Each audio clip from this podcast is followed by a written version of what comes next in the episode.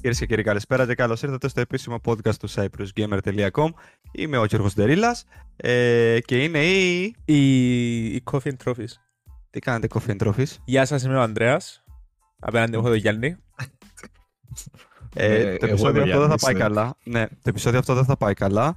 Ο Λεύκος ξενύχτησε χθες το βράδυ. Το αλκοόλ ρέει ακόμα στις φλέβες του. Το whisky που έφερε από το, πρόσφατο, από το πρόσφατο του ταξίδι στη Σκωτία ήταν πάρα πολύ καλό. Οπότε θα θέλουμε να δικαιολογήσουμε κάποια πράγματα τα οποία ενδεχομένως ακούσουν παράξενα σήμερα στο podcast. Όπως και να έχει, καλησπέρα παιδιά. Καλησπέρα, Γιώργο. Καλησπέρα, Γιάννη. Καλησπέρα Γιώργο και Λευκό. Πώς είμαστε; Και τα καλά. Δρώνουμε, πυρώνουμε πάρα πολλά. Εντάξει. Πολύ ωραία διότι έχουμε good news. Δεν good news. Βέβαια, έχουμε good news και αυτή τη στιγμή εγώ είμαι σε ένα έτσι πολύ όμορφο τοπίο. Από τη μία έχω τα υπέροχα πρόσωπά σας και από την άλλη το παράθυρό μου ε, βρέχει καρέκλες. Γιατί ναι, εμείς καλοκαίρι ακόμα στην Αθήνα δεν έχουμε. Ρίχνει πραγματικά μπόρες, αλλά τέλος πάντων, ναι. Είμαστε εμείς Όλα εδώ good. να σου ζεσταίνουμε την ημέρα, Γιώργο. Μ, Μας ε. γοητεύεις με τα καλά σου λόγια. Ενδεχομένως να ε, σε ζεστάνει και ο λογαριασμός της ΔΕΗ, δεν ξέρω πώς το λέτε στην Κύπρο, από το air condition που θα έβαζες αν ήμουν εκεί πέρα. Α, ε, Οπότε, αντιλαμβα... ναι. οπότε αντιλαμβάνεσαι ότι μήπως να το πάρεις πίσω; Ε, εντάξει, ναι, δεν θέλω να μιλήσουμε για αυτό το θέμα στο podcast. ε, ναι. είναι, είναι ευαίσθητο. Προτιμώ να μιλήσουμε για το The Last of Us Part 2. Άντε, let's Φαντάσου. go. Φαντα... Φαντάσου. λοιπόν, Ε, ε, φτάσαμε αισίως παιδιά, ε, να κάνω και ένα μικρό πρόλογο για αυτό. Φτάσαμε και αισίως στα 20 επεισόδια. Ένα έτσι μ- μικρό milestone θα έλεγα. Εγώ προσωπικά θα ήθελα να ευχαριστήσω όλα τα παιδιά τα οποία ε, μας ακούνε. Το τελευταίο καιρό ειδικά δεν ξέρω αν έχει αλλάξει κάτι. Ενδεχομένως να έχει αλλάξει. Δέχομαι όλο και περισσότερα μηνύματα. Οπότε όσοι το ακούν αυτό, είτε είστε 5, 4, 10, 15, 20, or whatever, δεν ξέρω. Σας ευχαριστούμε πάρα πολύ γιατί πραγματικά εμένα μου δίνει ρε παιδί μου έναυσμα αυτό, ξέρεις, και, και καύσιμα για να συνεχίσουμε. Δεν ξέρω αν θέλετε να σχολιάσετε, να σχολιάσετε κάτι σε αυτό εσείς. Κάλυ, κάλυψες με προσωπικά Γιώργο. Εντάξει, ε, ένα μεγάλο ευχαριστώ στο Δημήτρη Τζι που ήρθε στην εκπομπή, στον Ανδρέα που ήταν, ο- ήταν ο πρώτος μας καλεσμένος, τον Ζακ και προχωρούμε με πολλούς και διάφορους καλεσμένους στο μέλλον, ακόμη πιο δυνατά. Μμμ. Όπως είπατε, ευχαριστούμε όλους τους ακροατές και όλους τους guests και πιθανόν να έχουμε και άλλους στο μέλλον. Ε, πιθανόν ε, να έχουμε. Σίγουρα, αυτό είναι μόνο σίγουρα. ναι. Την άλλη εβδομάδα θα Ε. έρθει ο Χιδέο Κοτζίμα να μας μιλήσει για το... με- Spoiler alert. Όχι, όχι, να έρθει ο Μιαζάκη για το Armored Core. Όχι, όχι, να έρθει ο Sam Lake για το Alan Wake 2. Όλοι, όλοι μαζί. να, να πιάσω ο θείο μου που δουλεύει και στην Nintendo να μας κανονίσει. Όχι, να πιάσει το φίλο σου που δουλεύει στο Rockstar να μας πει για το GTA 6. Ε, οκ. Αν, ε, αν θέλεις να μας κλείσουν το podcast και να έβρουν το φίλο μου μέσα σε κανέναν έτσι σκοτεινό σοκάκι... θα του πω. Μαχαιρωμένο, ε. Ε, Δεν ε, δεν ξέρω τι θέλουν να κάνουν. Αλλά δεν θα έχει αίσιο τέλο αν έρθει και μιλήσει μας για το μεγάλο νέο παιχνίδι της Rockstar. Όποιον και να είναι. Λοιπόν, πέρα από την πλάκα, ευχαριστούμε όσα παιδιά είναι κάθε Δευτέρα και μας ακούνε, γιατί υπάρχουν άτομα τουλάχιστον, δεν ξέρω σε εσάς αν δέχεστε μηνύματα, είναι κάθε Δευτέρα εκεί πέρα και περιμένουμε πώς και πώς. Η αλήθεια είναι ότι δεν είχα αρχίσει με, ξέρεις, με expectations τα οποία θα με προειδέζαν για κάτι τέτοιο. Περίμενα απλά ότι okay, θα κάνουμε το podcast και Klein και όπου βγει. Αλλά ξέρετε τη βδομάδα με τη βδομάδα δεν σας τα έχω στείλει, θα σας τα στείλω. Εν πάση περιπτώσει δεν ενδιαφέρεται ο κόσμο αυτό. Ε, δέχομαι όλο και περισσότερα μηνύματα. Οπότε, παιδιά, ευχαριστούμε όλους. Και κοιτάμε τώρα, εγώ θα το πω, θα το πω ε, από τώρα να ξέρετε, γιατί είναι 20 τα επεισόδια. Κοιτάμε μήπως μπορούμε να το podcast να το φέρουμε και σε ένα νέο επίπεδο και πλέον να μπορέσετε να βλέπετε και τις μούρες μας. Οπότε θεωρούμε ότι αυτό είναι το επόμενο βήμα για εμάς. Ε, να έχουμε έτσι και το, να βάλουμε και το οπτικό κομμάτι μέσα στο podcast. Αλλά αυτά θα τα δούμε στο εγγύς μέλλον. Λοιπόν, Ε, Ε, Ένα λεπτό, θα σε διακόψω. ναι, ναι. Ε, έχει Ναι, ναι. καιρό- Έχει καιρό που το έχω απορία. Νομίζω είναι η τέλεια ευκαιρία να το ρωτήσω. Ε, μπορεί να ακουστεί πολλά ignorant που εμένα, αλλά τι σημαίνει το Klein που λέει στο τέλος της πρότασης; Δεν έχω ιδέα τι σημαίνει. Το klein είναι γερμανική λέξη και σημαίνει χαλαρά. Ηρέμησε. Chill. Όλα ok. Chill, ναι. Οκ, εντάξει, έπιασα. Οκ. Εντάξει, οκ. Λοιπόν, Μια χαρά, είδες που, ευχαριστώ. μαθα- είμαι- είδες που δεν μαθαίνω εγώ μόνο ε, κυπριακά, αλλά εσύ μαθαίνεις και ελληνικά και γερμανικά. Ευχαριστώ Γιώργο. Να σε πάντοτε καλά. Λοιπόν, Klein, Klein λοιπόν, Και είχαμε μία εβδομάδα με πολύ πράγμα. Στο προηγούμενο επεισόδιο είχαμε κάτσει ακριβώς πάνω στη διεξαγωγή του Summer Game Fest. Και όπως σας είχα πει, ε, μέσα στην εβδομάδα θα μεσολαβούσαν δύο shows. Το show του Xbox, όπου είδαμε και μία έτσι εκτενή παρουσίαση μετά το τέλος των παιχνιδιών του Xbox για το Starfield. Και μετά είχαμε και το show της Ubisoft. Εμείς να πούμε ότι για τους αγράτες που μας ακούνε ότι αν θέλουν να πάνε να δούνε όλα τα νέα και από τα τρία shows, και από το Summer Game Fest και από το show του Xbox και από το show της Ubisoft, μπορούν να μπουν στο cyprusgamer.com. Επίσης, άμα θέλουν να πάρουν έτσι και μια ακόμη μεγαλύτερη γεύση, να πούμε ότι αν μπουν στο επίσημο κανάλι του Cyprus Gamer στο YouTube, Cyprus Gamer TV, ε, κάναμε live streams το show του Xbox και της Ubisoft με τον Ζαχαρία, με τον Ζακ μας, οπότε αν γουστάρετε ρίξτε εκεί πέρα μια ματιά. Τώρα, τα νέα ήταν πάρα πάρα πάρα πολλά και διάφορα. Εμείς για το podcast, ε, για να μην βγει 3 ώρες και 4 ώρες και για να μην βαρεθείτε θα κρατήσουμε τα, τα αγαπημένα μας. Ο καθένας έχει τα δικά του. Ε, δεν θέλω να αρχίσω εγώ, γιατί ενδεχομένως να έχω τα περισσότερα, οπότε θέλω λίγο να δώσω την πάσα στα παιδιά και θέλω να αρχίσω λίγο από το Γιάννη να μου πει από όλα αυτά τα shows, από όλα αυτά τα happenings που γινανε ε, τι κράτησε όσον αφορά τα δικά του γούστα. Ε, εννοείται τα πιο σημαντικά ε, για μένα είναι το announcement για Persona 3 Remake που λέγεται Persona 3 Reload και news για το Armored Core 6, περισσότερες λεπτομέρειες. Ας αρχίσουμε με το Persona 3, διότι Καλά, σίγουρα έχει ένα κάτι. λεπτό. Επειδή Ναι. εμένα αρέσει και με το podcast να έχει τη μορφή της συζήτησης, γι' αυτό σε διακοπτώ. Καλά, περίμενε. Μόνο τούτα τα θκυο, το, το νέο RPG της Atlus. Ναι, I guess το κομμάτι του Persona, ε, διότι για μένα εκείνο είναι πάλι ένα Persona. Ναι, μια, ναι, οκ. Μπορεί κάποιος να λέει ότι είναι το Persona 6, ας πούμε. Ε, σίγουρα να μιλήσουμε για εκείνο όμως. Εντάξει, Άρχισε, όπου που- που- ποιο θες να αρχίσουμε, Λεύκο, διότι ξέρω ότι είσαι involved με όλα εδώ. Ας πάμε με το remake του Persona 3. Τι να δω. Ωραία. So, είχε λίγο backlash actually από τους fans. Εμένα όμως προσωπικά άρεσε μου πολλά. Ε, τα graphics είναι όπως τα ήθελα, του Persona 5 engine basically. Ε, actually, ε, όχι. Ε, Με το Unreal Engine που το κάνουν. Ε, νομίζω Persona 5 είχε δικό του engine, αλλά τούτο είναι μέσα στο Unreal. Από ό,τι Α, έχω λάθος, δει. το- Τότε μόνο τα γραφικά, όχι το Ε, engine. Ναι, χρησιμοποιούν Λάθος. φαντάζομαι, ξέρεις, πολλά παρόμοιο aesthetic με το Persona 5, αλλά Ναι. με το Unreal, ναι. Το οποίο Ναι, είναι in αισθε- development που το, sorry, που το 2019 νομίζω, είχα σε μπει. 19 Α, ή ξέρουμε 20. ήδη. Ναι, ναι, ανακοινώσαν το. Οκ. Ή 19 ή 20. Άρα 3-4 χρόνια development time. Ναι, ε, confirm το ότι δεν θα είναι ακριβώς το παιχνίδι με πριν. Δεν θα έχουμε female protagonist route. Παλιά υπήρχε, τώρα δεν θα υπάρχει. Και δεν θα υπάρχει το... Επειδή δεν το έχω δει, δεν ξέρω τι είναι. Το bonus ending. Α, ξέρεις, Λεύκο, δεν έχω δει το original. Λοιπόν, ε, επειδή εντάξει, ακροατές μπορεί να μην ξέρουν ε, ακριβώς τι παίζει με το Persona 3, ενδεχομένως ούτε και ο Γιώργος, υπάρχουν τρεις εκδόσεις. Το Persona 3 που έφυγε πάνω στο PlayStation 2, το Persona 3 FES, FES, όχι FES, φιφίε που είδαμε. Ε, festival. Α, ναι, Είναι pretty sure ότι αυτό σημαίνει, ναι. nice, δεν το ξέρα. Που έφυγε και πάνω στο PlayStation 2 και το Persona 3 Portable που έφυγε πάνω στο PSP.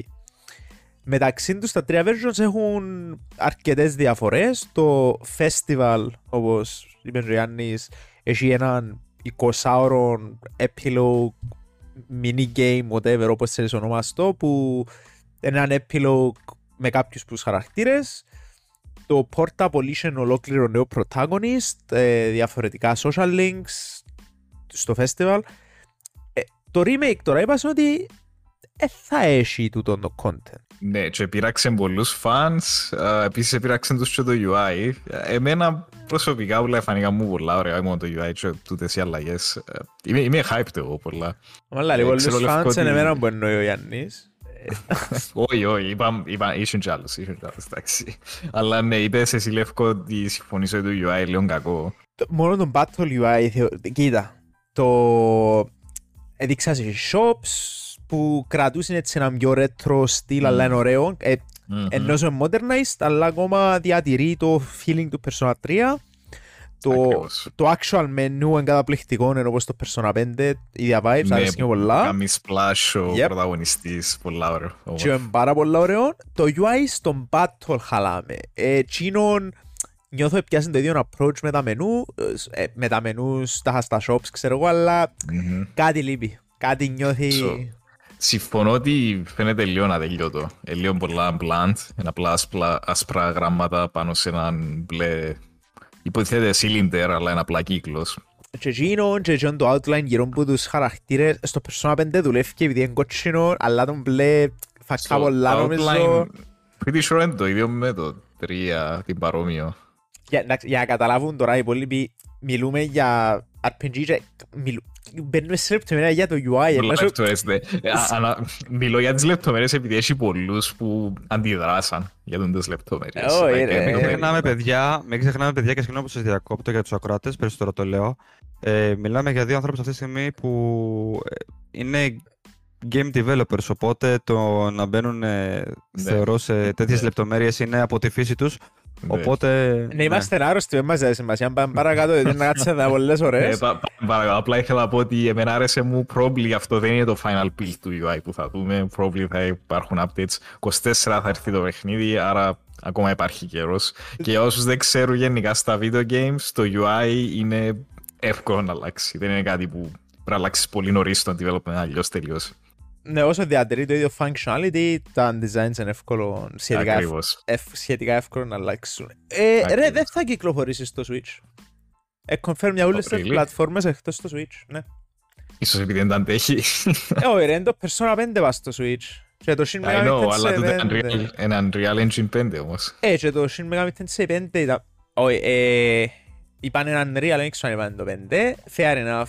Οκ, οκ. Ε, ευελπιστώ, κοίτα, μπορεί να περιμένουν το Switch 2 ή Ναι, κάποιον you never know. Direct, δεν ξέρω, δεν ξέρω. You never know. Ναι, you never Να know. δείξει. Ναι ρε, το Switch 2, ο Γιώργος έτσι hyped, άντε, να, να φύγει να τελειώνουμε διότι ανυπομονούμε. Α, Ναι, εγώ απλά είχα πω ότι είμαι πολλά hyped, εύκολο πάει για μένα το Persona 3 Remake και περίμενα ένα καιρό να το παίξω, να το ανακοινώσω, διότι δεν είχαμε Definitive Edition. Αν ήθελες να κάνεις recommend το Persona 3, τι είναι να κάνεις, το FES, το Portable ή το Original, ε, δεν Ε, ήξερες. ρε, μπορείς κύριε. καν να παίξεις το FES αν μένεις στις PlayStation 2 ρε, ήταν να... Ε, Ε, ναι, ε, θα- ε, θα- ε, ναι. θα- ε, θα ήταν να σου πω να το παίξω το 4 ας πούμε. Ναι, περίμενε το remake βασικά, τον Ναι, τους λέω. ναι, Ε, ναι, δεν ναι. λίγο. Ε, θα δείτε το review μας όταν κυκλοφορήσει το παιχνίδι. Αν δεν κυκλοφορήσει στο Switch, το review θα γίνει πάνω στο Steam και Steam Deck. Πάμε παρακάτω. Alright. So, εσύ Λεύκο είσαι πιο involved με το re... Refantasia; Ό,τι και αν είναι ο τίτλος του είναι το Ναι. χειρότερο aspect του παιχνιδιού. Metaphor, Refantazio. Ακούτε που ήταν bootleg ε, JRPGs. Πράγματι.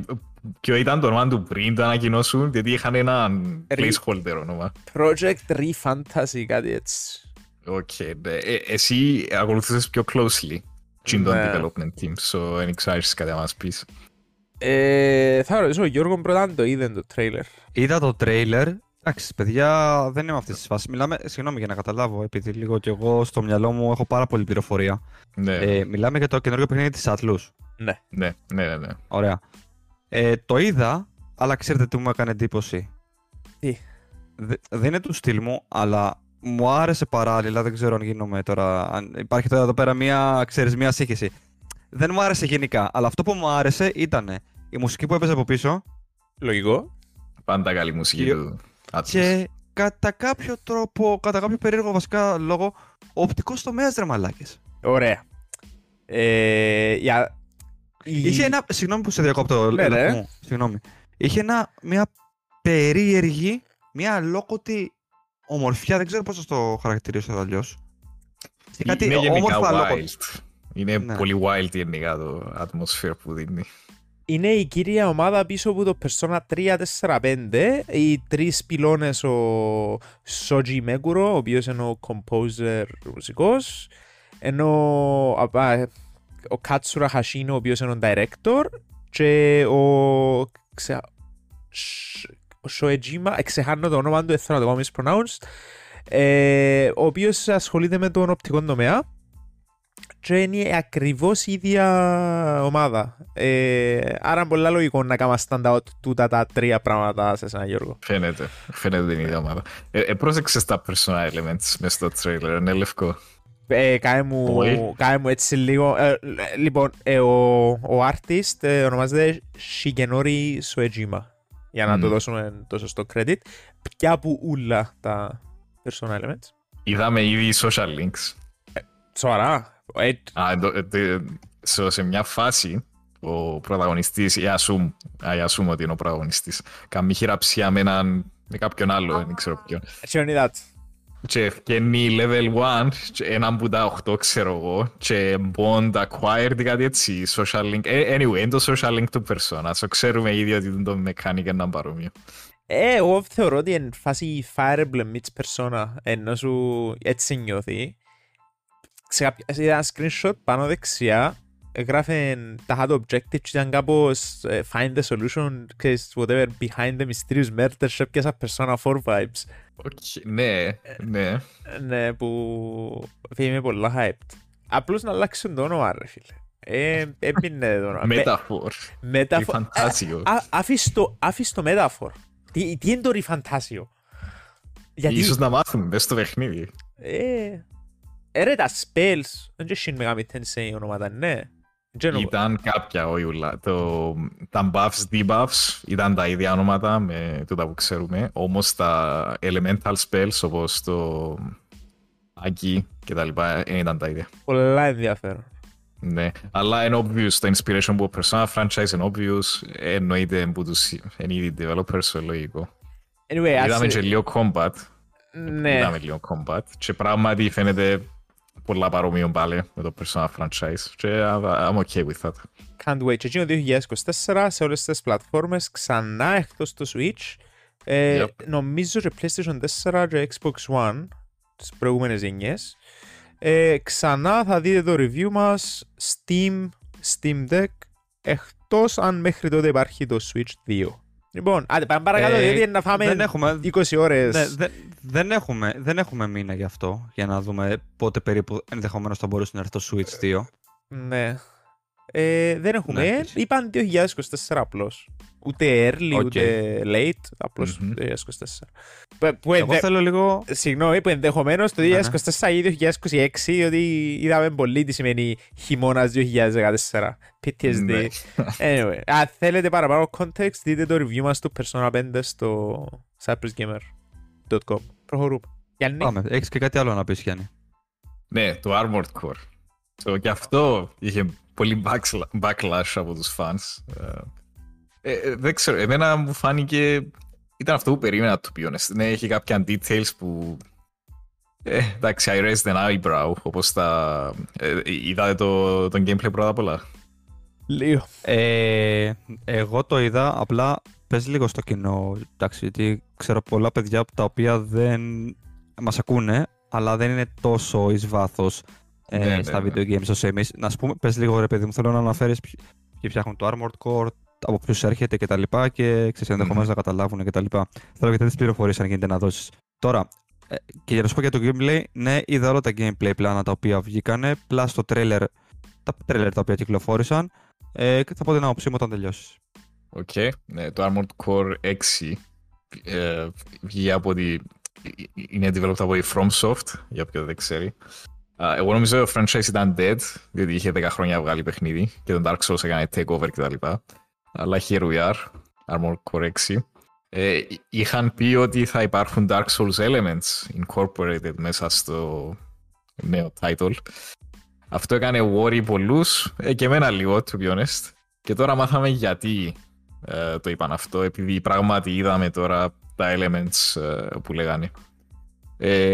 Ε, traditionally το Armored Core ήταν full mecha, Ε, είναι το mecha game.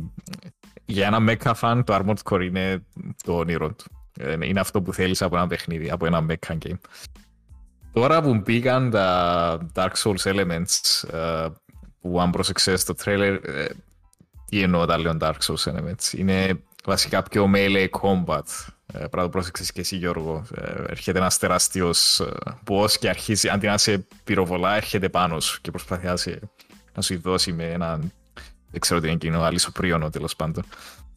Οι enemies πάλι αντί να ρίχνουν πυράβλους, οι guns έχουν κυρίως ε, σπαθιά και προσπαθούν να σε χτυπήσουν. Αυτό δεν ίσχυε στα προηγούμενα Armored Core. Ε, παλιά ήταν κυρίως πυροβολάνε. Και εσύ πρέπει να dodge, δεν έχεις ούτε καν τόση ώρα να κάνεις react, αλλά αυτό ήταν basically gameplay το παλιό. Ναι, αυτή είναι μια μεγάλη αλλαγή που βλέπουμε τώρα. Αλλά δεν είναι η μόνη αλλαγή. Βλέπουμε, βλέπουμε και τα health kits, που αυτό έμενα με... Δεν μου άρεσε τόσο αυτό, γιατί δεν βγάζει τόσο νόημα μέσα σε ένα mecha game, σε ένα lore game. Ενώ, τι, τι σημαίνει με, health kit για mecha, ε, πώς το φαντάζεστε εσείς, like, ξέρω εγώ, διαλύθηκε ένα κομμάτι από το mech σου. Πώς το φτιάχνεις instantaneously. Uh, confirmed by the way ότι είναι instantly fixed. Δεν είναι όπως το Dark Souls που πρέπει να σταθείς ακίνητος για ένα δευτερόλεπτο και να πιεις ένα flash και κάτι έτσι. Όχι. Είναι instantly. So, ναι, um, περίεργο αυτό. Δεν ξέρω, έχετε κάτι να πείτε αυτό. Ε, φαντάζομαι λίγο έτσι πιο arcade, fast paced για αυτό που το συγκεκριμένο ας πούμε το instant heal. Ε, απλά είναι περίεργο, δεν υπήρχε παλιά. Και ε, βλέπω τον need να το βάλουν. Ναι. Uh, εντάξει, έχουμε, ξέρω έναν need. Ξέρω ότι υπάρχει έναν need για να υπάρχει το νέο mechanic. Ε, παλιά τα Armored Core Missions ήταν μεταξύ 5 με 10 λεπτά κυρίως. Ε, ναι. Ε, για όποιον δεν ξέρει, δεν υπάρχει overworld κάτι στο, στο Armored Core. Απλά πατάς next mission, πηγαίνεις στο mission, είναι destroy the boss ή ξέρω εγώ take out κάποιον enemy, mission end, μετά επόμενο mission. Και είμαι σε teleported στην επόμενη περιοχή. Mm-hmm. Ε, τώρα όμως είχαμε gameplay που πάει πόσο, σχεδόν μισή ώρα και είναι το ίδιο mission. Άρα τα missions είναι πολύ πιο μεγάλα, άρα ίσως γι' αυτό να έχουμε health kits για να έχεις πιο πολύ sustain. Δεν ξέρω, θα δείξει. Θα δείξει. Να παίξεις. Εννοείται. Είμαι μεγάλος Armored Core fan. Σίγουρα να παίξω. Ε, νομίζω backlash είναι λίγο unnecessary όμως. Έχει πολλούς που ενοχλήσαν τους ας πούμε ότι αν προσεξάτε το turn, το turn speed είναι instantaneous. Αμέσως το με γυρίζει απίστευτα γρήγορα και αυτό δεν ισχύει στα προηγούμενα Armored Core. Ναι, πολλά πιο, ε, πολλά πιο fast paced, ενώ σου νιώθει ναι. πολλά modernized, arcade. Modernized. Shoot them up. Shoot them up. Ε, ναι, ναι, ναι, ήταν αστείο. Τα χανώ το πόσο γρήγορα το maneuvering, ας πούμε. Ε, τούτο που λέει στο shoot them up έτσι ήταν το Armored Core. Έτσι, ήταν παραπάνω shoot them up πριν. Ναι. Και τώρα είναι λιγότερο shoot them up επειδή έχει πολλά μέλη attacks τώρα που πρέπει απλά you know, να κρατήσεις distance, get out of the way. Να το κάνεις review, Γιώργο. Ε, σε καμία περίπτωση. Ε, ε, σε τράβησε; Για, για πες μας, για πες μας. Ε, λοιπόν, δεν θέλω να είμαι απότομος και να δείξω έτσι, να έχω disrespect. Δηλαδή θέλω να πω ότι προφανώς υπάρχει μεγάλη μερίδα ανθρώπων που γουστάρει. Αλλά αυτό που είδα όχι απλά δεν με συγκίνησε ρε παιδιά. Ε, μου φάνηκε σαν ένα παιχνίδι από δευτεροκλασσάτο στούντιο. Και ενδεχομένως ίσως να ακούγομαι σκληρός τώρα, αλλά έτσι μου φάνηκε. Oh, δεν ξέρω γιατί. Oh, δηλαδή δεν είναι. Δεν, αν μου έδειχνες ότι αυτό το παιχνίδι το, έφερε, το έφτιαχνε From Software, θα.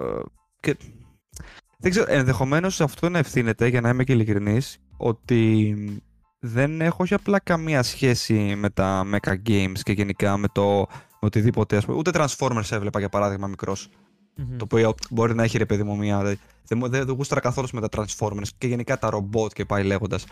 Ε, αλλά δεν ξέρω ρε εσύ. Ε, περίμενα κάτι άλλο είχα στο μυαλό μου να δω εγώ. Ναι, αυτό είναι που μου φάνηκε περίεργο όταν είπες ότι δεν σου άρεσε ο νέο τρέιλερ. Τι διαφορά έχει για σένα το νέο από το παλιό, ενώ για μένα είναι more of the same, απλά τώρα περισσότερες λεπτομέρειες. Απλά το πρώτο τρέλερ ήταν πιο εντυπωσιακό γιατί ήταν και CGI μου, ρε, κατάλαβες, αν θυμάσαι. Αυτό εννοείς, okay. Ε, ναι, ναι, ναι. Mm-hmm. Κοίταξε να δεις, για να έχει τόσους fans, το συγκεκριμένο franchise, σημαίνει ότι κάτι καλό γίνεται εκεί πέρα. Ωραία. Εντάξει, Απλά δεν, εγώ... είναι, δεν είναι και πολύ, αλλά υπάρχει σίγουρα ένα ναι, cult following. Βέβαια, βέβαια, και νομίζω ότι αυτό πρέπει να το παραδεχτείς και σίγουρα το ξέρεις. Δεν έχεις να παραδεχτείς κάτι, σίγουρα το ξέρεις. Mm-hmm. Φαίνεται ότι είναι ρε παιδί μου μικρότερης κλίμακας παιχνίδι σε σχέση με τα Souls.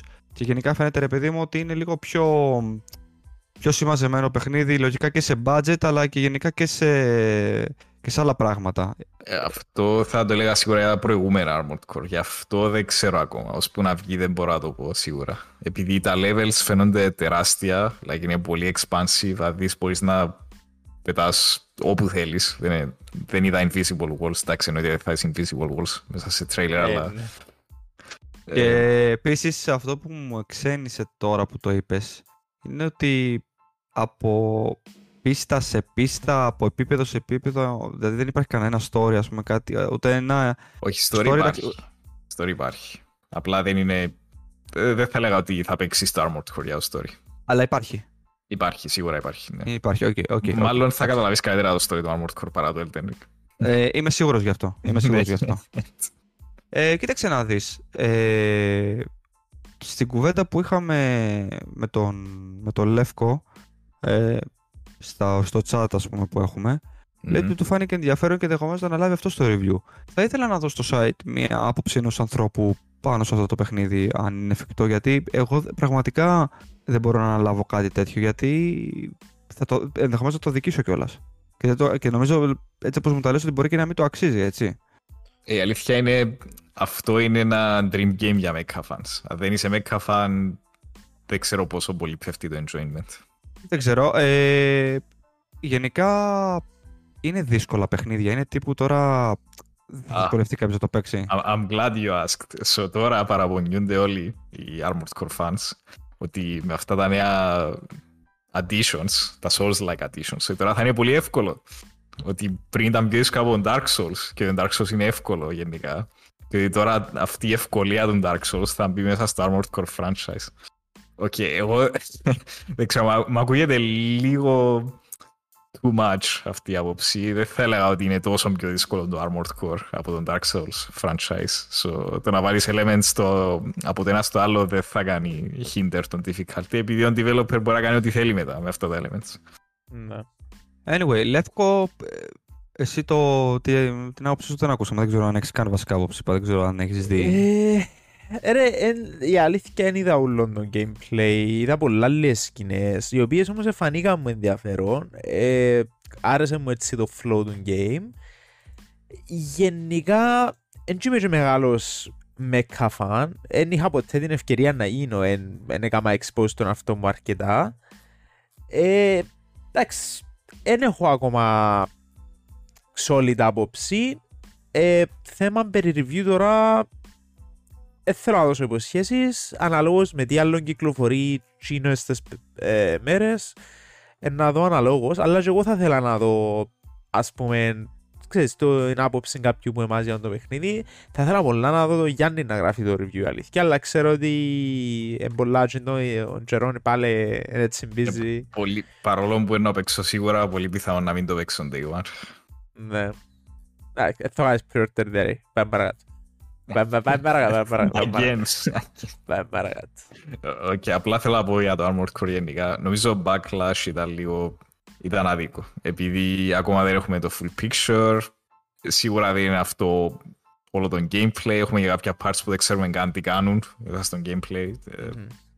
Ε, Μμ. Γενικά νομίζω είναι too soon να, να λες «Α, ακυρώνω το pre-order μου. Αν και εντάξει. Όπας, δεν κάνεις όπας, όπας. ε, ε, επειδή βλέπω πολλούς που είναι κάπως είδα το trailer, α, χάλια, ακυρώνω το pre-order. Είμαι κάπως really, αυτό ήταν το trailer που σε σταμάτησε από το αγοράσει το παιχνίδι, I don't know, man. Ποιος είσαι τι έκανες του Γιάννη. Ε, ε, ναι. Όχι, όχι. Λοιπόν, αν ε, θα κάνετε pre-order, μην το ακυρώσετε, αλλά από την αρχή δεν πρέπει να κάνετε pre-order. Αυτά. Α, από την αρχή πρέπει να αυτό. Δεν πρέπει να κάνετε Ναι, pre-order. οκ, Ακριβώς. ε. Παιδιά, εντάξει. Και εγώ που θα κάνω. Εν τω μεταξύ, είναι αυτό που λέγαμε τις προάλλες. Λεύκο, το ξέρεις ότι σκέφτομαι να κάνω pre-order το Alan Wake 2 το οποίο θα βγει μόνο digital. Ε, ε, φίλε, τούτο Oh, ας no, πούμε, ε, όχι, όχι. no. Τούτο είναι natural selection, ρε φίλε. Ναι, Ρε. please don't do that. Είναι, γιατί να κάνεις το πράγμα. ναι, ρε, εντάξει. Για χαβαλέ το είπα προφανώς εννοείται. Ε, Ε, να ο- πούμε ε, ότι. η Το... μόνο- Ο μόνος τρόπος να κάνεις pre-order digital παιχνίδι είναι, ξαναείπα το νομίζω, αν είναι, Ναι, ναι. ε, αν είναι MMO και πρέπει να παίξεις μεσάνυχτα μέσα στο παιχνίδι για competitive Ακριβώς. reasons. Θα παρήγγελνα μόνο, θα έκανα pre-order μόνο το Alan Wake αν μου το δίνανε, ξέρω εγώ, τρεις μέρες νωρίτερα. Ναι, ή Κάνουν τούτο. πολλές εταιρείες. Ναι, ή Ξέρω εγώ, Ναι, κάνω το αυτό pre-order και συμβαίνει. παίχτω ρε. Εκεί θα το έκανα με, χιλιά... με κλειστά τα μάτια, ρε. Δέχτω. Και πάλι μπορείς να Ε, κάνεις φάση πέντε μέρες πριν, ε, και αναγκάζεσαι κάποιους να κάνεις Ναι, σήμερα. ναι, βέβαια, βέβαια. Ρε, θεωρούσα Βέβαια, σήμερα βέβαια. να κάνω pre-order στο Spider-Man 2, ρε, για το PS5. Ε, επειδή θέλω να το πιάσω physical και επίσης ξέρω ότι το review να το αναλάβει ο Ζαχαρίας. Και, φίλε, ε, να μου λάζαμε πριν λίγο καιρό για το Nintendo και το Zelda 70 ευρώ. Base τιμή του Spider-Man 80 ευρώ τώρα. Και είμαι κάπως... No, Ναι. pre-order να πληρώσω πουτά τώρα 80 ευρώ για τον Οκτώβρη. What's the point? Ε, βέβαια, Ενώ, ρε. εν έχει Βέβαια, πληρώσει. βέβαια, βέβαια. Εν έχει πληρώσει. Ωραία. Ε, Μα- Χαίρομαι που, όλα τα- χαίρομαι που συμφωνείτε. Μα ναι. δεν ξέρω αν το ξέρεις, μα όλα τα παιχνίδια πλέον του PlayStation 5 θα κοστίζουν 80 ευρώ. Ε, δεν είναι ότι ας το πούμε- Spider-Man μόνο. Ε, Όχι ρε φίλε, ας πούμε το Final Fantasy που να φύγει την άλλη εβδομάδα είναι πιο είναι 80 ευρώ που το είδα σε Το καταστήματα. PlayStation 5 αποφέρει τα first party από τα δικά του στούντιο. Ε, Η Square Enix δεν ανήκει στη ε. Sony. Τέλος πάντων, Anyway, λοιπόν, να συμπληρώσω εδώ πέρα ότι το ε, Armored Core κυκλοφορεί 25 Αυγούστου. Έτσι. Για PlayStation 5, Μμμ. PlayStation 4, Xbox One, Xbox Series XS και PC. Λοιπόν, δεν ξέρω, δεν- νομίζω το εξαντλήσαμε και το θέμα του Armored Core. Ναι. Yes. Ωραία. Ήρθε η ώρα να πάρω εγώ τα ενία. Άντε, να πέ μας για το σας κρατήσω λίγο. Starfield. Πέ μας για το Starfield. Που ξέρω ότι θέλεις να Τελε- σπίσεις το Starfield, ρε. Τελευταίο το Starfield. Λοιπόν, κάτι το οποίο παραλείψατε και οι δυο σας και ο πρώτος πρώτος που το παρέλειψε είναι ο αγαπημένος ο Λεύκος. Για Prince of Persia που Ξέρω, να δε- πεις.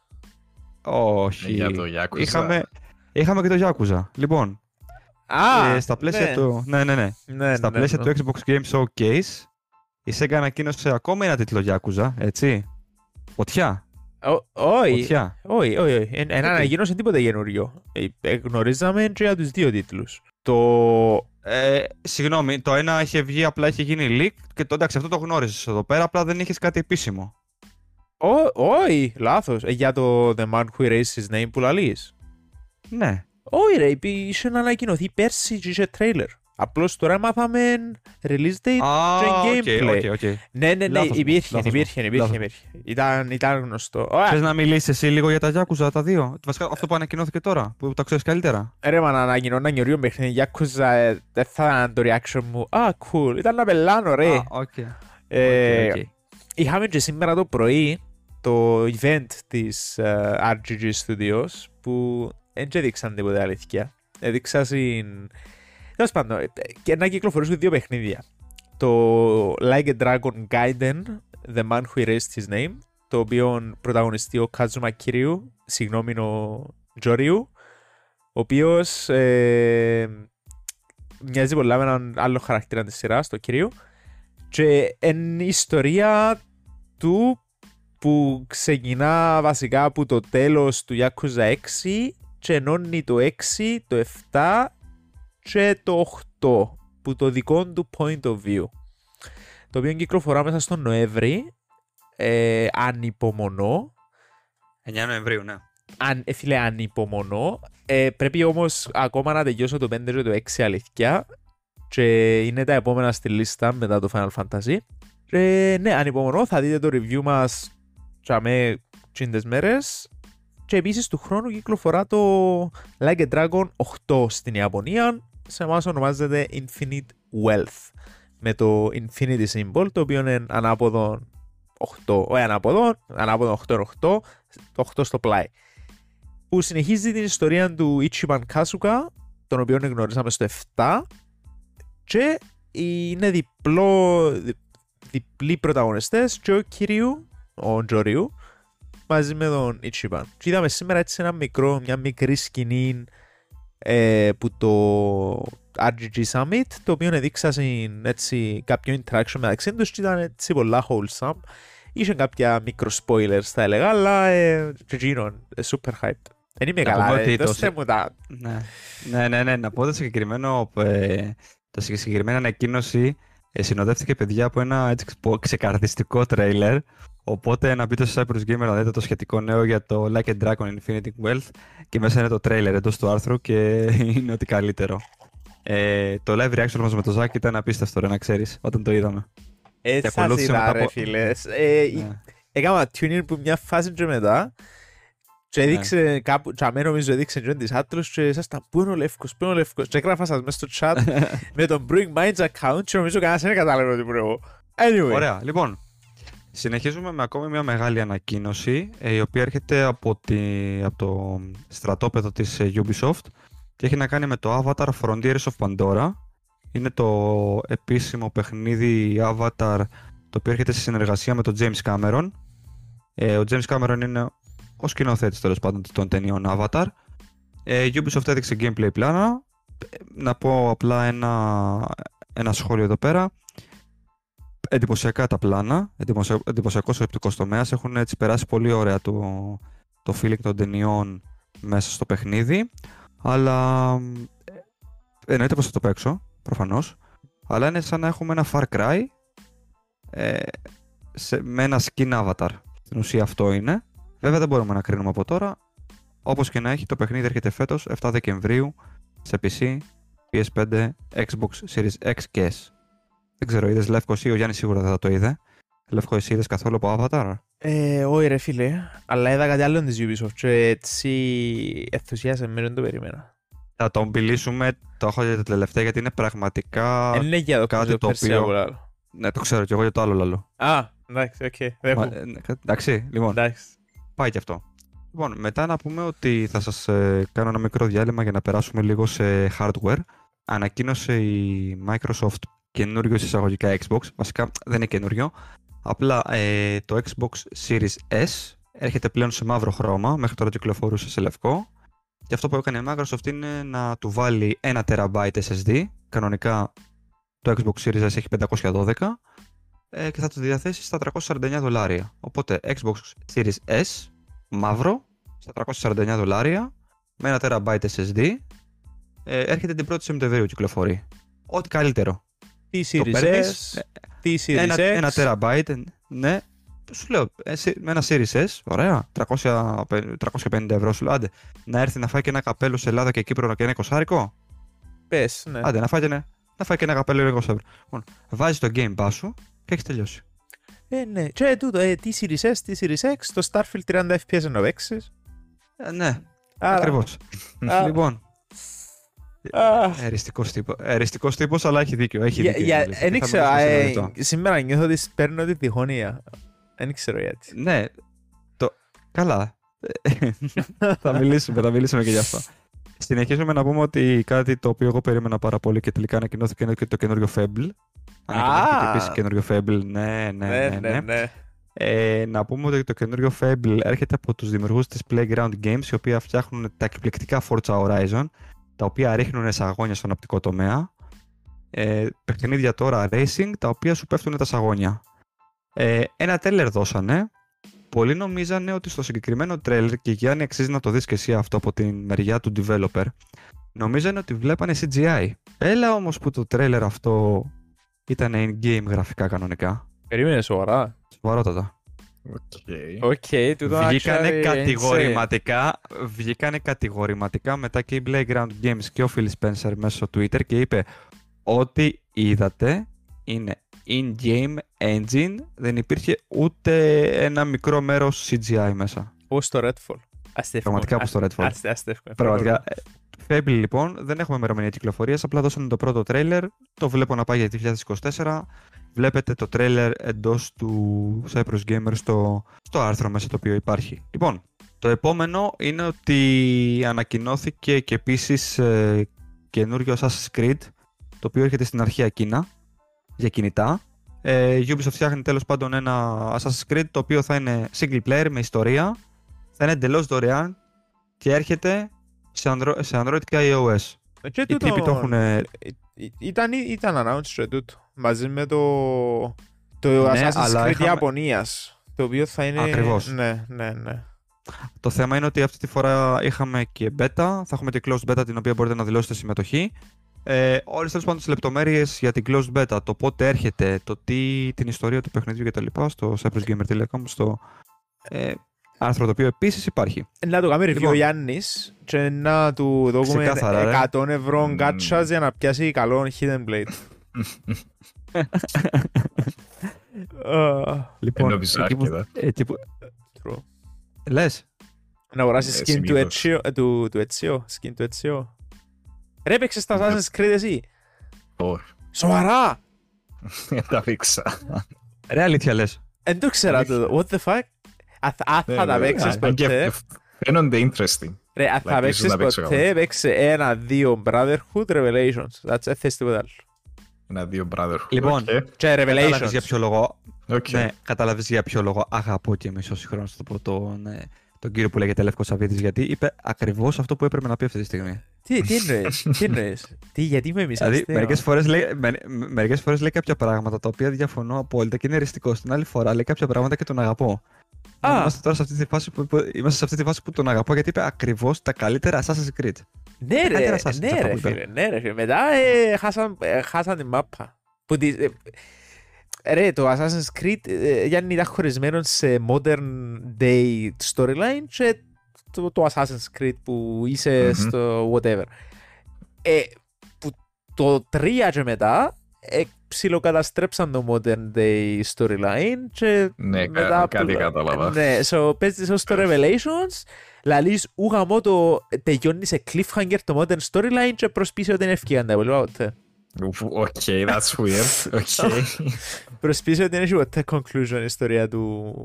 Ξέρουμε αν θα τελειώσει ποτέ. ή- Ε, ε, είχε conclusion, απλώς ήταν... Δεν θα Nice. τελειώσει ποτέ γιατί πάντα υπάρχει setting να εξερευνήσουν και πάντα ο κόσμος έχει πάρα πολλές πόλεις, χώρες, η ιστορία έχει πάρα πολλά γεγονότα τα οποία μπορείς να εξερευνήσεις οπότε όσο το παιχνίδι πάει τρένο τόσο θα βγάζουν Assassin's Creed. Ο κόσμος το Μμμ. έχει, είναι από τα μεγαλύτερα franchises σε, παγκόσμια, σε παγκόσμια κλίμακα, παιδιά. Ό,τι και να λέμε τώρα. Μαλάκα τα μετά Και γι' ήταν αυτό- set στην Κύπρο των Bloodlines. Ναι, ναι, ναι, ναι. Διαδραματίζεται στην Κύπρο. ναι. Τα χαβουράς, περνάς Λοιπόν. από loading zone και γράφει Limassol Porta, Limassol Marina, ας πούμε. Και έκανα, what the fuck. Anyway. Το είχα δει αυτό, το είχα δει πρόσφατα. Ναι. Λοιπόν, συνεχίσουμε με, με κάτι λεύκο το οποίο θα ήθελα να συζητήσουμε. Λοιπόν, Άντε. Έχουμε, επίση, έχουμε επίσημη ημερομηνία κυκλοφορίας για το Phantom Liberty Expansion του Cyberpunk 2077 Α, ναι. και, και δεν, ξέρω, δεν ξέρω τι λες, αλλά εμένα το hype μου είναι, έχει ανέβει πάνω από το κεφάλι μου αυτή τη στιγμή. Λοιπόν, με αυτά που είδα. άκουσα, εν, εν είδα, άκουσα όμως, ότι κάνουν rework το παιχνίδι, το base game, έτσι, όχι που την αρχή, αλλά δουλεύουν πολλά core συστήματα ξανά. Έχω ρεπορτάζ για αυτό να σου πω αν θέλεις. Πες μου να δω. Το Phantom Liberty τους έδωσε το έναυσμα για να κάνουν αυτό που θέλανε να κάνουν εξ αρχής το παιχνίδι και δεν έγινε για χύψη λόγους. Ναι. έχουν δουλέψει από το UI, το οποίο θα είναι ολόφρεσκο, μέχρι core συστήματα που είπες εσύ, μέχρι το shooting, μέχρι επιπρόσθετο ε, rework, το οποίο έχει γίνει ήδη σε κάποιο σημείο για την AI, οπτικός τομέας, ε, μάλιστα αυτό δικαιολογείται ότι αλλάξανε και τα, και τα τέτοια και τα specs για υπολογιστή, έχουν μεγαλώσει. Θες λίγο πιο δυνατό σύστημα για να το τρέξεις. Μμ. Παραμένουν σε σχετικά φυσιολογικά επίπεδα, αλλά θέλει καλύτερο σύστημα πλέον. Και όσοι το κάνανε ε, πο- πολλά αρκετά, αρκετά βασικά μέσα του εξωτερικού, μεγάλα, είχαν τη δυνατότητα να το παίξουν Μμμ. και είχαν hands-on, είπανε ότι αν μας έδινες αυτό που παίξαμε, δηλαδή αν μας έλεγες ότι το Cyberpunk 2077 βγαίνει σε λίγο καιρό και Μμμ. εμείς αυτή τη στιγμή παίζουμε ένα αντιπροσωπευτικό demo του παιχνιδιού που θα παίξουμε. Ωραία. Θα ήμασταν hyped όσο δεν πάει. Δηλαδή, οι ίδιοι άνθρωποι παίξανε demo του κανονικού παιχνιδιού πριν βγει το παιχνίδι και παίξανε και το demo ενός expansion. Μμμ. Οι διαφορές λέει ήταν και σε πολλούς τομείς ήταν χαοτικοί. Άκου ρε. Ντα- Λέει- ναι, και μάλιστα. Ναι, Να ναι. βάλω τώρα κατεβαίνει το Cyberpunk ξανά. Εγώ θα σου πω, να πω ότι επίσης παιδιά για όποιον ενδιαφέρεται τρέχει μια απίστευτη προσφορά της ε, CD Projekt Red η οποία δίνει το βασικό παιχνίδι και το expansion το οποίο έχει κανονικά κόστος 30 ευρώ με 52 ή 53 ευρώ στο Steam. Εγώ επειδή το είχα πάρει για review το έχω στο, στο GOG αλλά θα το τσιμπήσω και στο Steam μαζί με το expansion. Αν θέλω να αγοράσω μόνο το expansion, 30 ευρώ. Μμ. Και Στην ουσία σου δίνει 30 ευρώ το expansion και το παιχνίδι κανονικά κάνει 45-50 ευρώ, στο δίνει 23 ευρώ. Και- Τυπικά. Το expansion μας κυκλοφορεί στις 26 Σεπτεμβρίου με κόστος στα 29,99, στα 30 ευρώ. Και το κακό εδώ, το κακό, το κακό ή το καλό, εν πάση περιπτώσει, είναι ότι θα έρθεις σε PC μόνο, PS5 και Xbox Series X και S, παραβλέπει τελείως τις προβληματικές ε, για αυτό τουλάχιστον παιχνίδι ε, κονσόλες της προηγούμενης γενιάς. Λογικό. Πάει και το Cyberpunk, το περιμένουμε πώς και πώς, 26 Σεπτεμβρίου. Ξανα, ξαναεπιστρέφουμε στο στρατόπεδο της Ubisoft. Είδαμε τα πρώτα πλάνα του Star Wars Outlaws. Λοιπόν. Μμμ. Το Star Wars Outlaws ε, ανακοινώθηκε πριν δύο χρόνια και με τον τρόπο που ανακοινώθηκε, εγώ είπα από μέσα μου ότι ξέρεις τι, έχουμε πολλά χρόνια μπροστά μας για να το δούμε. Δεν μιλήσανε καθόλου στη Ubisoft.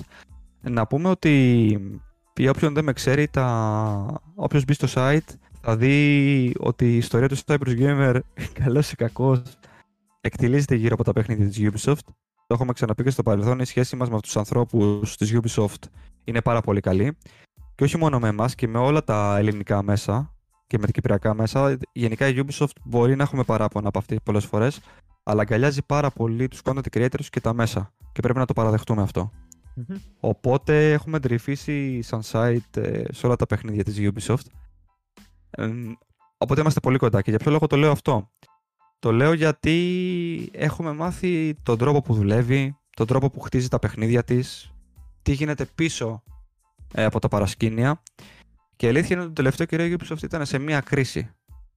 Μμ. Δηλαδή, βλέπαμε παιχνίδια, παιχνίδια συνέχεια να επαναλαμβάνονται, να επαναλαμβάνονται τα ίδια πράγματα, διαφορετικά franchises να κάνουν τα ίδια πράγματα.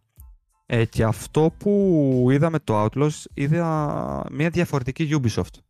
Μμμ. Είναι το, ε, με, το, με το Outlaws έπαθα το σοκ που έπαθα όταν πρωτοείδα το Watch Dogs, το οποίο φυσικά μετά δεν ξέρω αν παρακολουθήσατε τι, πίσω στο 2012 ε, το σάλο που είχε προκληθεί με το downgrade που είχε φάει. Είχαν δείξει, εν πάση περιπτώσει, gameplay πλάνα, τα οποία μας είχαν πέσει τα σαγόνια για το, δι- τότε το 2012-2013 πότε είχε βγει και μετά υπέστη ένα τρομερό downgrade. Βέβαια ήταν από μια ομάδα της Ubisoft η οποία δεν μπορούσες να την χαρακτηρίσεις και έμπιστη. Βέβαια, το Outlaws έρχεται από την ομάδα ανάπτυξης του Division, το οποίο έχω αφιερώσει και έχω φυσικό καλά πάνω σε αυτό το παιχνίδι. Ε, Και είναι αυτή τη στιγμή η καλύτερη ομάδα της Ubisoft και σε τεχνογνωσία και σε δομές ε, και σε πολλά πράγματα. Ε, να μάτε πολύ λόγο, το Star Wars Outlaws θα είναι το πρώτο open world Star Wars παιχνίδι που έχει υπάρξει μέχρι τώρα. Μέχρι τώρα το έχουμε δει είναι semi-open world, έχουμε δει RPG, έχουμε δει διάφορα πράγματα. Όσον αφορά τα συστήματα, το, το shooting, την εξερεύνηση και όλα αυτά θα πάτε στο site να τα δείτε. Δεν θέλω να αναλωθώ σε αυτό. Εγώ έχω να πω ότι μετά το Watch Dogs που είχα δει και είχα πάθει σοκ και είχα πει εντάξει, αυτό το παίρνω και λιώνω τότε πίσω στο 12 που είμαι και 18 χρονών έχω το ίδιο συνέστημα και για το Outlaws και να σας πω ότι είμαι ένας άνθρωπος ο οποίος δεν έχει καμία επαφή με το franchise του Star Wars έτσι Λοιπόν, και για, να, και για να ολοκληρώσω και για να πει και την άποψή του και ο, και ο Λεύκος ο οποίος και αυτός εντυπωσιάστηκε να πούμε ότι το Star Wars Outlaws αναμένεται το 2024 σε PC, PS5, Xbox, Xbox Series X και S gameplay πλάνα και όλες τις λεπτομέρειες θα τις δείτε στο cyprusgamer.com σε σχετικό άρθρο και Λεύκο ακόμα και τη δικιά σου άποψη. Ρε, ε, ούτε εγώ έχω οποιαδήποτε επαφή με το franchise. Δεν είδα τις ταινίες, δεν είδα τα cartoons που έφυγαν μετά. Ε, δεν ξέρω, νομίζω ε, σε κάποια φάση ήταν να κάνει και το studio Ghibli anime ή κάμνουν, δεν είμαι σίγουρος. Ε, Τέλος πάντων, εντάξει, μιλούμε για υπερτεράστιο franchise. Ε, με πάση περιπτώσει, εγώ δεν είχα ποτέ επαφή μαζί του. Το Outlaws φαίνεται καταπληκτικό. Ενώ σου που το trailer που είδα, δεν θα λαλούσα «Α, τούτο είναι Ubisoft Open World Game». Φαίνεται... Ακριβώς, ακριβώς. Φαίνεται cool και το ότι το trailer ήταν σε ultra wide οθόνη recorded και, δεν ξέρω, κάνει το να νιώθει ακόμα πιο πολλά Star Wars. Είχε σκηνές που νόμιζα ήταν που ταινία, ας πούμε. Ήταν, ήταν εκπληκτικό και ελπίζω να κάνουν deliver. Άρεσε μου πολλά. Ε, ξέρεις τι λέγαμε με το Ζαχαρία όταν κάναμε το live, λέγαμε ότι έχουν δώσει ρε φίλε εκεί πέρα στον οπτικό τομέα μία, μία, ένα, ένα πολύ cinematic φίλτρο στα γραφικά ρε φίλε. Αυτό δηλαδή, το έχουν κάνει πολύ cinematic το παιχνίδι. Ε, θεωρείς ότι το παιχνίδι θα παίζεται έτσι, όπως το δείξαν στο gameplay, δηλαδή με, με γραμμές πάνω μαύρες, λες και βλέπεις σινεμά, ή ήταν ε, μόνο για το συγκεκριμένο showcase; Εκείνο, ε, κοίτα, τις γραμμές πάνω θωρίστες διότι είναι το aspect ratio του monitor σου.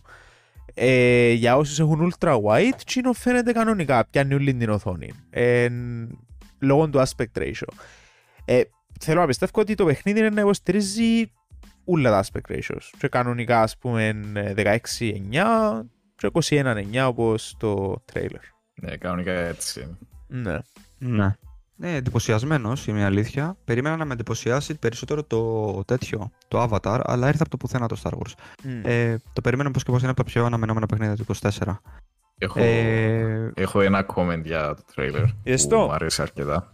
Ναι, ναι, ναι. ναι, το Ε, είδες; ναι, όταν, όταν έβλεπα τη φάση που έμπαινε στο διαστημόπλιο και άρχισε να ξεκινάει για το διάστημα μου κάπως wow, θα ήταν πολύ cool να μην υπάρχει transition απλά να πάει απευθείας στο διάστημα και πράγματι αυτό έγινε. Και ήταν pretty cool. Και μετά άρχισε απευθεία να κάνει space battle και μετά space jump yeah, αυτό μου άρεσε. Ναι, αναρωτιέμαι πόσο μεγάλο είναι να είναι. Ναι, Πόσους πλανήτες είναι να έχει. θα είναι, θα είναι τερ... Starfield δεν θα είναι σε καμία περίπτωση, αλλά αν δούμε λίγο τα παιχνίδια της Ubisoft, ας πούμε εμένα το μεγαλύτερο σε single player παιχνίδι της Ubisoft σε ώρες είναι το, το, το όχι το Valhalla, ναι το Valhalla, το Assassin's Creed Valhalla το οποίο έγραψε το counter 110 ώρες. Οκ, ναι. Θα δείξεις. Είμαι σίγουρος ότι θα είναι τεράστιο παιχνίδι. Πότε κυκλοφορά; Ε, επίσης δεν ξέρω αν το είδες, το 24 δεν έχουμε ημερομηνία ακόμα, Ω, δεν ξέρω αν το είδες. εκεί που το λάτρεψα και είπα εντάξει, μπράβο, είναι το Wanted σύστημα που έχει, αλλά Red Dead Redemption 2. Εν είδα πώς δουλεύει τούτο η Σε αλήθεια. κάποια φάση, σε κάποια φάση, ναι, σε κάποια φάση κυνηγάνε την ηρωίδα και στην οθόνη εμφανίζεται με κόκκινα γράμματα σε όλη την οθόνη Wanted. Ναι. Το σύστημα αυτό στο Red Dead Redemption πώς λειτουργούσε; Ε, αν πήγαινες και σκότωνες αθώους, αν άρχισε να πυροβολάς στη μέση του δρόμου χωρίς λόγο, αν ε, άρχισες να σπρώχνεις κάποιον χωρίς λόγο κτλ. Εμφανιζόταν το Wanted και βγαίνανε μπάτσι, βγαίνανε, πώς το λένε, τύποι καουμπόιδε σαν και εσένα, outlaws και σε κυνηγάγανε, ρε παιδί μου. Οπότε έχει δανειστεί ξεκάθαρα και εμφανιζόταν με τον ίδιο τρόπο πάνω αριστερά στην οθόνη Ναι. η λέξη wanted και όσο περνούσε η ώρα έβλεπε το mini-map να κοκκινίζει και παράλληλα το wanted να γεμίζει αίμα. Ε, αυτό έγινε και στο Star Wars μόνο που εμφανίστηκε μια φορά wanted με κόκκινα γράμματα και μετά κυνηγούσαν ας πούμε τη, την πρωταγωνίστριά μας. Μμμ. Ωραία. Οπότε ναι, πάει και αυτό. Πριν πέρασω στο Starfield για να πω τα δικά μου, θέλω να πω ότι επίσης διέρευσε και η ημερομηνία του Silent Hill 2 Remake. Σου είχα πει σε προσωπική συζήτηση ότι δεν αργεί. Ε, άτε, πότε είναι; Επειδή δεν είδα το, εν είδα το Λοιπόν. article σου. Βγήκε τέλος πάντων ε, από ένα site της Αυστραλίας το οποίο πουλάει παιχνίδια πολύ γνωστό και αναφέρει πλέον ότι το παιχνίδι θα κυκλοφορήσει στις 29 Σεπτεμβρίου. 29 Σεπτεμβρίου. Α, πε. Ε, δεν έχουμε επίσημη ανακοίνωση από την Konami και από τη Sony, αλλά 29 Σεπτεμβρίου αναμένεται το παιχνίδι να κυκλοφορήσει αποκλειστικά σε PlayStation 5 Μμμ. και λίγο αργότερα θα ακολουθήσει και το PC. Ο τίτλος έρχεται από την Bloober Team, για την οποία θα μιλήσω και λίγο αργότερα, για το review μου που έκανα. Και αυτό. Α, παιδιά, αν έρθει και το Silent Hill 2 το remake το Σεπτέμβριο, το καλοκαίρι και μετά, όπως και μετά θα είναι από τα πιο wild πράγματα που έχουμε δει τα τελευταία χρόνια στις κυκλοφορίες. Πάμε φυλακή. Ναι. Πάει γι' αυτό και για τα showcases και τα νέα που είδαμε ήθελα να αφήσω για το τέλος το Starfield το οποίο είχε μια δικιά του παρουσίαση στο show του Xbox. Αυτό που θεωρητικά δείξαν ήταν ε, gameplay πλάνα από το παιχνίδι το πώς δουλεύει το RPG σύστημα, το πώς δουλεύουν οι πλανήτες και και και και. Επιγραμματικά θα τα πω παιδιά είναι πραγματικά πάρα πολλά αυτά τα οποία δείξανε. Να πούμε ότι θα μπορείτε στο Starfield να παίξετε και σε third person και σε first person Εντάξει. Ε, Θα μπορέσετε να εξερευνήσετε πάνω από χίλιους πλανήτες, οι πλανήτες οι οποίοι θα φτάσουν κοντά στους 2.000 και είναι πραγματικός ο αριθμός. Ε, βέβαια, σε αυτούς τους 2.000 πλανήτες τι θα μπορείς να κάνεις, ακόμα αποτελεί ένα μεγάλο ερωτηματικό, γιατί δεν ξέρουμε αν σε αυτούς τους 2.000 πλανήτες θα υπάρχουν 2.000 πολιτισμοί, 2.000 νέοι πολιτισμοί, πράγματα να κάνεις, να εξερευνήσεις storylines κτλ. Δεν το διευκρινίσαν ακόμα αυτό. Από εκεί και πέρα, το παιχνίδι είναι ένα μείγμα όλων των RPGs που έχει φτιάξει μέχρι τώρα η Bethesda σε μια τεράστια κλίμακα. Μπορείς να εξερευνήσεις όλα τα ηλιακά συστήματα, να εξερευνήσεις όλα τα satellites που έχει ο πλανήτης μας. Η Bethesda δούλεψε στενά με την NASA έτσι ώστε να μπορέσει να φέρει στη ζωή τέλος πάντων το παιχνίδι αυτό. Έχει shooting, έχει εξερεύνηση, έχει το RPG στοιχείο με τους διαλόγους, με το μπορείς να αλλάξεις το χαρακτήρα σου κτλ μπορείς να κάνεις χίλια κομμάτια το spaceship σου, να του βάλεις από engines, να του... ε, ε, ε, πραγματικά μπορείς να, να, να το κάνεις βίδες και να το χτίσεις όπως θες. Μάλιστα έδειξαν ότι μια τύψη εκεί πέρα στην Bethesda είχε φτιάξει το spaceship της ε, σαν Transformers, ρε. είναι άρρωστα αυτά τα πράγματα τα οποία μπορείς να κάνεις. Μπορείς μέσα στο, στο spaceship σου να έχεις τις δικές σου μονάδες να καλλιεργούν φυτά, να καλλιεργούν όσπρια, να σου φτιάχνουν όπλα. Μπορείς στους πλανήτες που ταξιδεύεις να φτιάχνεις απικίες, αυτές οι απικίες να δουλεύουν για εσένα. Άμα δεν τους φροντίζεις να έρθουν ενάντια, εναντίον σου και να σου καταστρέψουν, ρε παιδί μου, άλλες απικίες που έχεις φτιάξει. Οι απικίες οι οποίες θα κάνουν τέλος πάντων αυτό το ξεσηκωμό τον οποίο επειδή δεν τους έχεις προσέξει μπορεί να τα βάλουν και με άλλες απικίες και να γίνει τέλος πάντων ένας πόλεμος μεταξύ απικιών. Πραγματικά είναι ατελείωτα αυτά τα πράγματα. Είναι, είναι, είναι ατελείωτα, ατελείωτα, ατελείωτα. Δεν ξέρω, αυτό που συζητάγαμε με τον Ζάκ είναι actually ένας άνθρωπος ο οποίος δουλεύει σε site και θα λάβει αυτό το παιχνίδι για review. Θα μπορέσει να το τελειώσει ποτέ. Θέλω να πω ότι το παιχνίδι κυκλοφορεί και αυτό το Σεπτέμβριο, 6 Σεπτεμβρίου. Πόσο καιρό πριν θα πρέπει να το έχει κάποιος για να το τελειώσει; Εντάξει, κοίτα.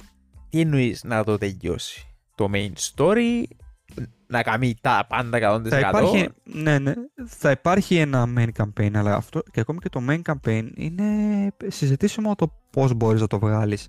Γιατί δεδομένου αυτό παιδιά που μας δείξανε, μιλάμε για, για ένα. Είναι άρρωστα μεγάλο αυτό το παιχνίδι. Δηλαδή, ε, αυτό που έχω σκέφτομαι είναι ότι θα πρέπει να είναι ένα συνεχές άρθρο review in progress και στο οποίο θα πρέπει να συνθέτεις κομμάτι, κομμάτι, κομμάτι, κομμάτι, κομμάτι.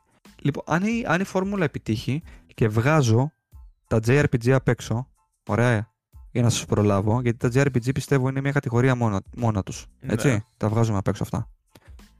Εάν επιτύχει, και τι εννοώ επιτύχει, αν όλα αυτά τα συστήματα τα οποία έχουν φτιάξει λειτουργούν αρμονικά και σωστά, εντάξει, για παράδειγμα, μένα το 2000 πλανήτες, με εντυπωσιάζει. Αλλά δεν μου λέει και κάτι. Ε, εμένα ναι με εντυπωσιάζει έχει... όμως, θα σου εξηγήσω. Ναι. Συγγνώμη, ναι. διακόπτω. Ε, με εντυπωσιάζει διότι. Ναι, ναι, ναι, πες μου. Εμπιστεύω πως 2.000 πλανήτες ε, handmade. Α, τούτο είναι ένα όπως είπες εσύ, 2.000 πολιτισμοί. Ε, πολλά από τούτα σίγουρα procedurally generated. Ε, έτσι πιστεύω τουλάχιστον. Θυμίζεις σου κάτι ένα πιο παλιό παιχνίδι λευκό. Τον ουρανό κανενού άνθρωπου. Μπράβο. Ε, εντάξει, εκείνο είναι διαφορετικό, επειδή δεν ήταν ποτέ meant να ήταν, ξέρεις, branching narrative adventure game. Τούτο... Ναι, ναι, απλά συμφωνώ με το point σου ότι αποκλείδα handcrafted 2000. Ε, ναι, ε, φίλε, κοίτα, αν είναι, σηκώνω καπέλο μου. Ε... Καλά, εντάξει, αν είναι, τότε πάμε για Game of the Year, μάλλον. Century, Game of the Century. Αλλά, εντάξει, το αχώνει με, αχώνει με το, το πόσο το σκέλος του παιχνιδιού. Διότι όσο πιο μεγάλο είναι έτσι. Και εμένα. Τόσο πιο και εμένα, και εμένα. Με, με, quality. με αγχώνει και με εντυπωσιάζει. Με αγχώνει και με εντυπωσιάζει παράλληλα. Ε, να πούμε εντάξει ότι αυτό που είδαμε φίλε, sorry, αλλά είναι ε, Game of the Year material. Δεν ξέρω αν θα μπορέσει να συναγωνιστεί το Zelda τουλάχιστον, το οποίο έχει λάβει τέτοιες κριτικές, αλλά άμα όλα λειτουργήσουν ναι. όπως πρέπει, και επειδή μιλάμε για μια Bethesda η οποία παραδοσιακά στα παιχνίδια της έρχεται με bugs, ε, και glitches, για εμένα παίζω ότι θα παίξουν πολλά ρόλο. Το ένα είναι αυτό που είπα και τα bugs και τα glitches. Αν μου παραδώσουν ένα τέτοιο τεράστιο παιχνίδι χωρίς προβλήματα, από μόνο του για μένα είναι κατόρθωμα. Και δεύτερον, αν όλα αυτά τα συστήματα λειτουργήσουν ε, όπως μας τα παρουσίασαν, θα μιλάμε ενδεχομένως για το νέο σταθμό στα RPGs. Παύλα, τελεία, παύλα, τελεία. Ε, και, το, και, το, και, το, και είμαι τελείως ψύχραιμος σε αυτό που σας λέω. Ναι, θα είναι ο νέος σταθμός στα RPGs. Και όχι τα JRPGs, στα RPGs.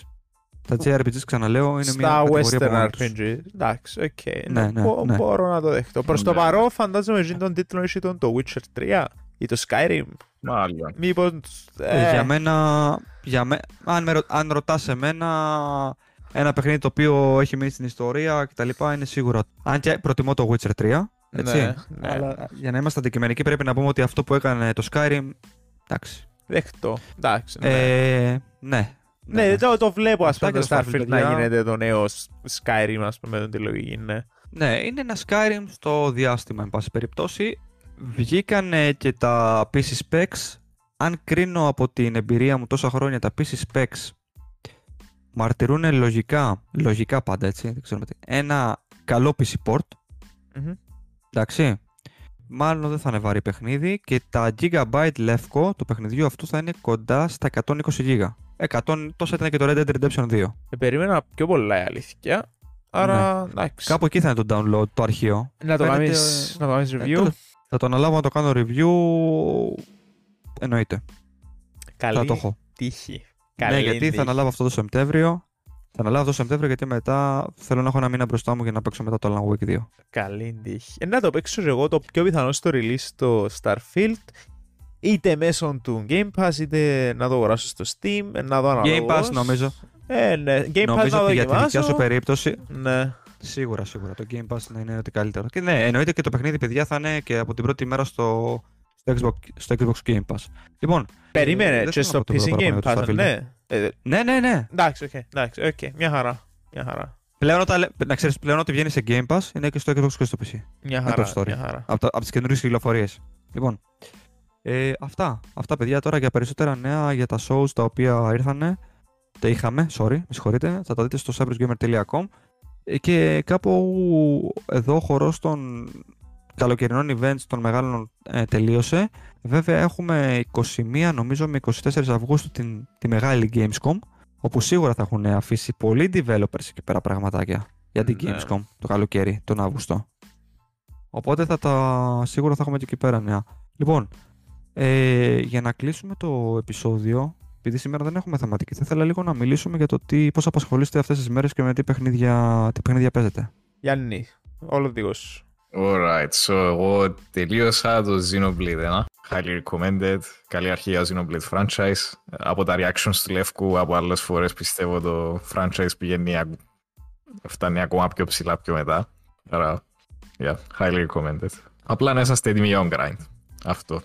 Ή βάλετε στο casual mode αν είσαστε πολλά fan του grind. Ναι, ναι. Ναι. Ναι, ναι, ή απλά βάζετε το casual mode, αν θέλετε απλά περάσετε από την ιστορία κυρίως. Ναι, που εντάξει, ε, loses a bit of the point, αλλά εντάξει.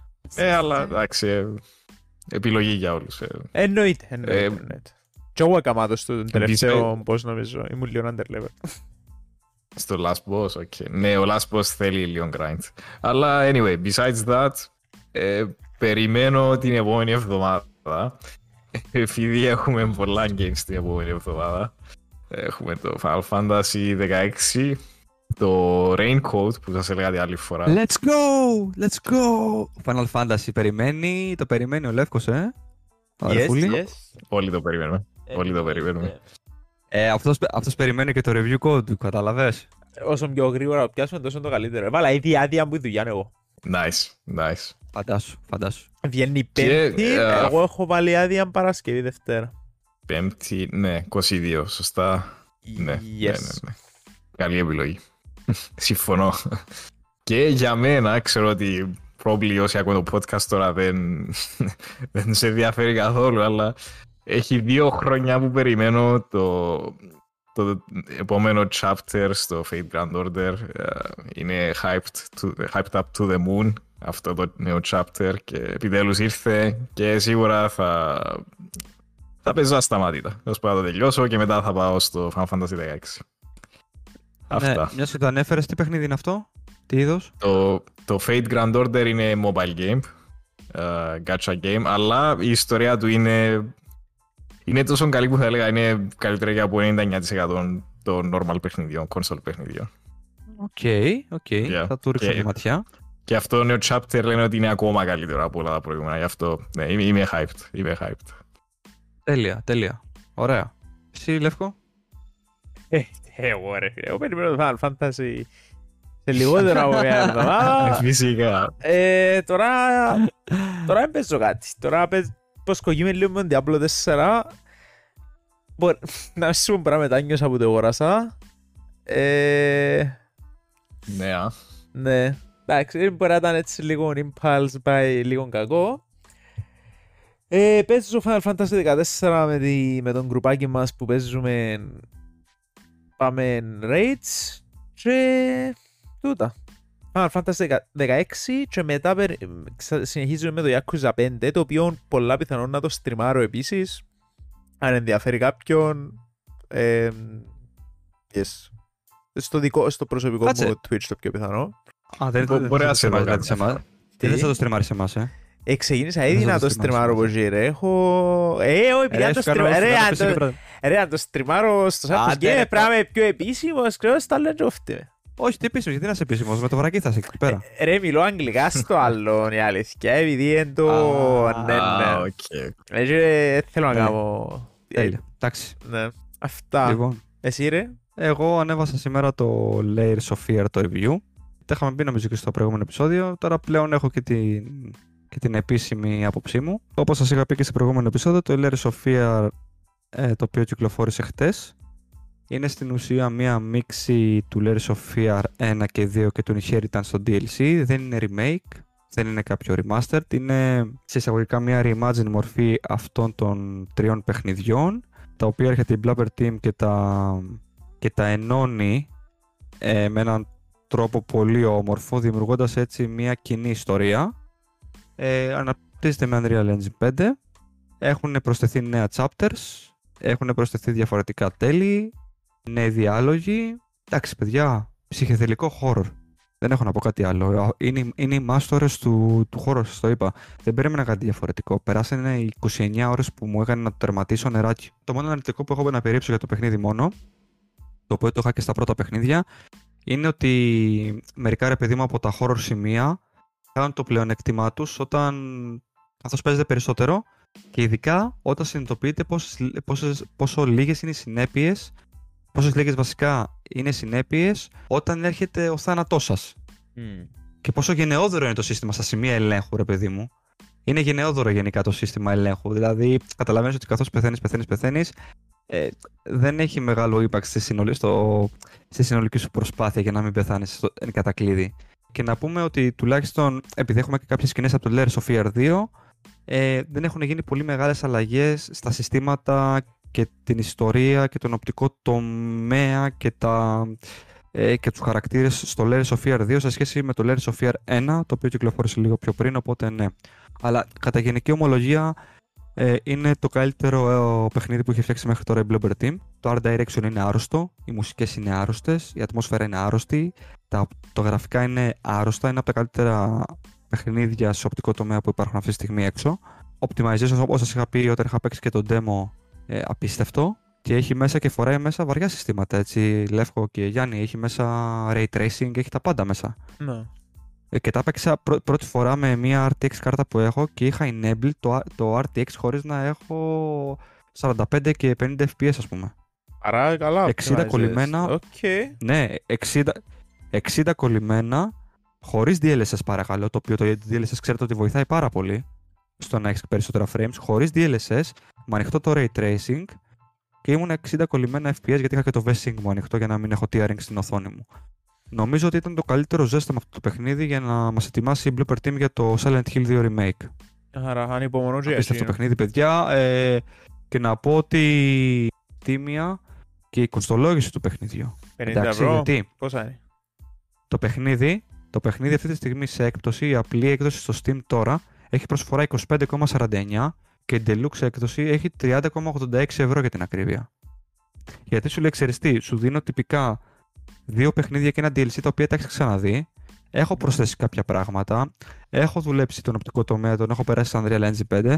Αλλά στο τέλος της ημέρας, εσύ που το έχεις, έχεις παίξει και τα δύο παιχνίδια και το DLC, πάνω κάτω ξέρεις τι θα δεις. Φυσικά υπάρχουν και παίκτες τα οποία δεν το έχουν παίξει. Η τιμή, οι τιμές είναι παραπάνω από τιμίε. Ένας άλλος θεωρώ μεγάλος publisher θα το έδινε τουλάχιστον ένα πενιντάρι. Ναι. Respectable. Οπότε το βάζω, το βάζω και αυτό, φίλε, στο, στο καλάθι μέσα με, το, με τα θετικά. Λοιπόν, ε, αυτά και από μένα. Νομίζω ότι φτάσαμε και στο τέλος για σήμερα. Ε, είχαμε πάρα πάρα πολύ πράγματα. Στα τελευταία δύο επεισόδια, παιδιά, αν εξαιρέσετε και τα η κουβέντα που κάναμε για το The Last of Us τις προάλλες, είχε να κάνει με αυτά που είδαμε ε, στα shows, στα, στα καλοκαιρινά shows, αλλά αυτά είναι, τα, καλο- αυτά είναι τα παιχνίδια τα οποία θα μας απασχολήσουν και στο μέλλον και θα έχουμε να συζητάμε, έτσι, οπότε δεν γίνεται να τα παραλείψουμε. Ε, α, θα ανανεώσουμε το ραντεβού μας για την επόμενη εβδομάδα. Καλώς έχω των πραγμάτων και με μια θεματική, μιας και τα καλοκαιρινά shows και τα, και, οι πολλοί- και τα πολλά νέα και τα πολλά παιχνίδια τελειώσανε. Θα έχουμε να συζητήσουμε λογικά και για, και για παιχνίδια τα οποία παίζουμε καινούργια. Ε, Γιάννη μου, σε ευχαριστώ πάρα πολύ. Λεύκο, σε ευχαριστώ. Επίλογος, ξέρετε που, όπως πάντα. Ευχαριστούμε που φτάσατε στο τέλος του επεισοδίου. Μπορείτε να μας βρείτε στο Amazon Music, Apple Podcast, Google Podcast και φυσικά Spotify. Είμαστε εδώ κάθε Δευτέρα and we'll see you all next time. Bye bye!